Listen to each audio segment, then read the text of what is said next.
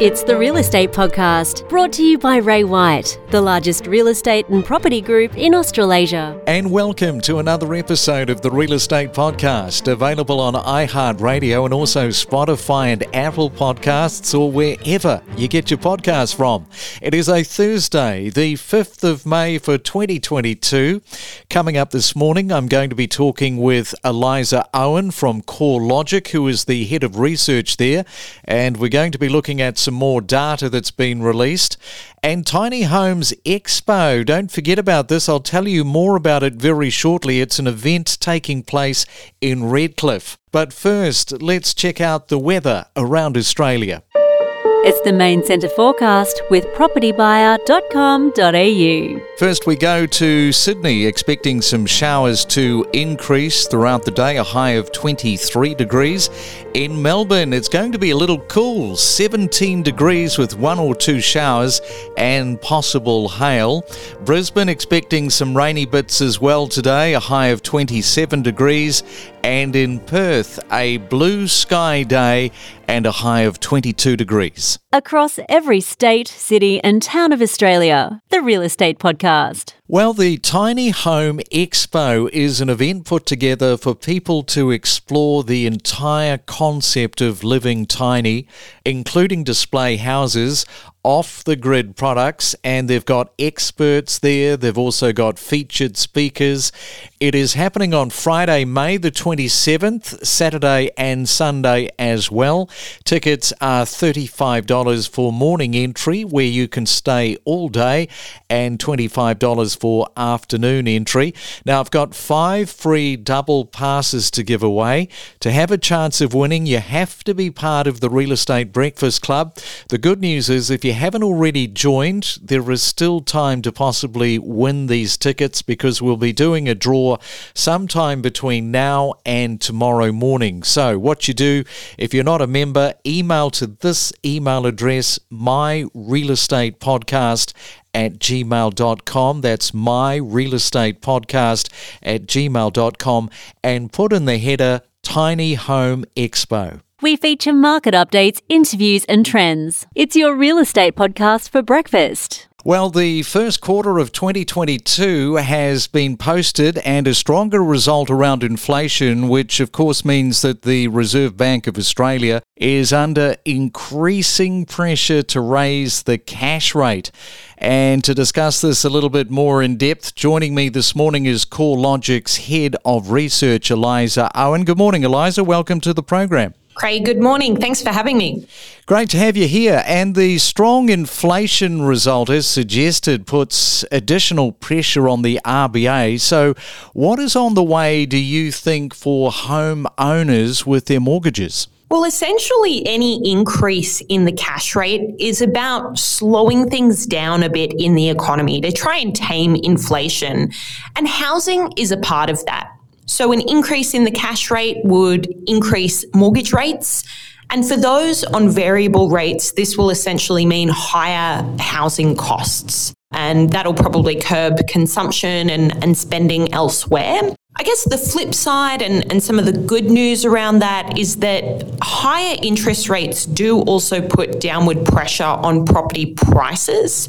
So, for some first home buyers, that's going to mean more opportunity to get into the market. Yeah, and even before any cash rate rise, we have seen a lift in average fixed mortgage rates starting to go up. What would an earlier than forecast rate rise to the market do you think due to the house prices? So, fixed rates on average have been rising through 2021, and even before we've seen the first cash rate rise, fixed rate levels have actually gotten back to around their pre pandemic levels. That's meant that some housing markets that are particularly sensitive to changes in the interest rates, and those are really your more expensive and investor concentrated markets like Sydney and Melbourne, that means that they're probably going to be the first to, to react, even ahead of a cash rate change.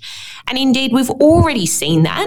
If we look at the CoreLogic Home Value Index, Sydney's shown its third consecutive month of decline, and Melbourne has seen a decline in values for three of the past five months.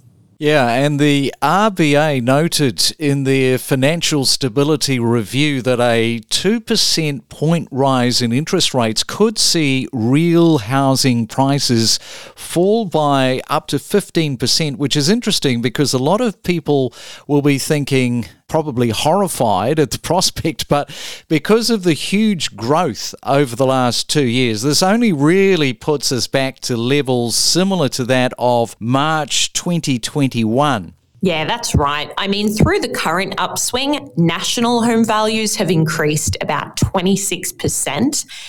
And then if you split that out between regionals and the capital cities, it's been around a 40% increase in property prices in regional Australia. So, if anything, I think price declines will come as some relief for those trying to get into the market.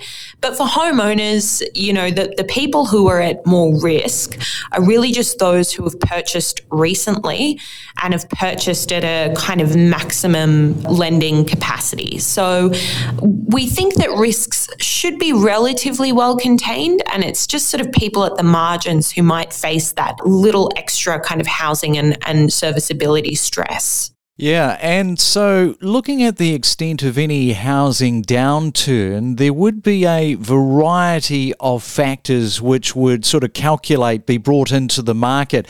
What do you think some of those are likely to be? I think some of it might come back to how strongly house prices ran up before this cash rate change. So, for example, markets that haven't seen as strong an increase, like unit markets, for example, probably aren't going to see as much of a downturn.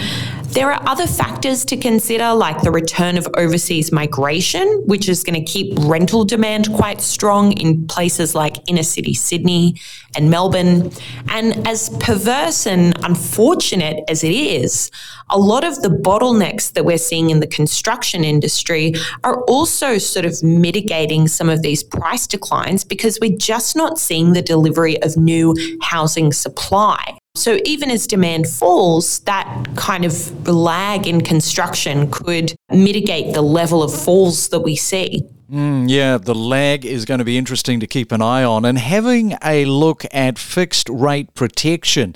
Now, these fixed rate borrowings uh, peaked last year at around 45%. It's probably not a bad thing, do you think, to assist a lot of the borrowers uh, as the RBA looks for that sort of rate rise? that's one of the factors that would see at least short term stability in housing market conditions amid a higher cash rate. The other thing to consider is that even for those on variable rates, the RBA has reported that at the median level, a variable mortgage rate holder has built up these prepayments equivalent to about 21 months on their mortgages.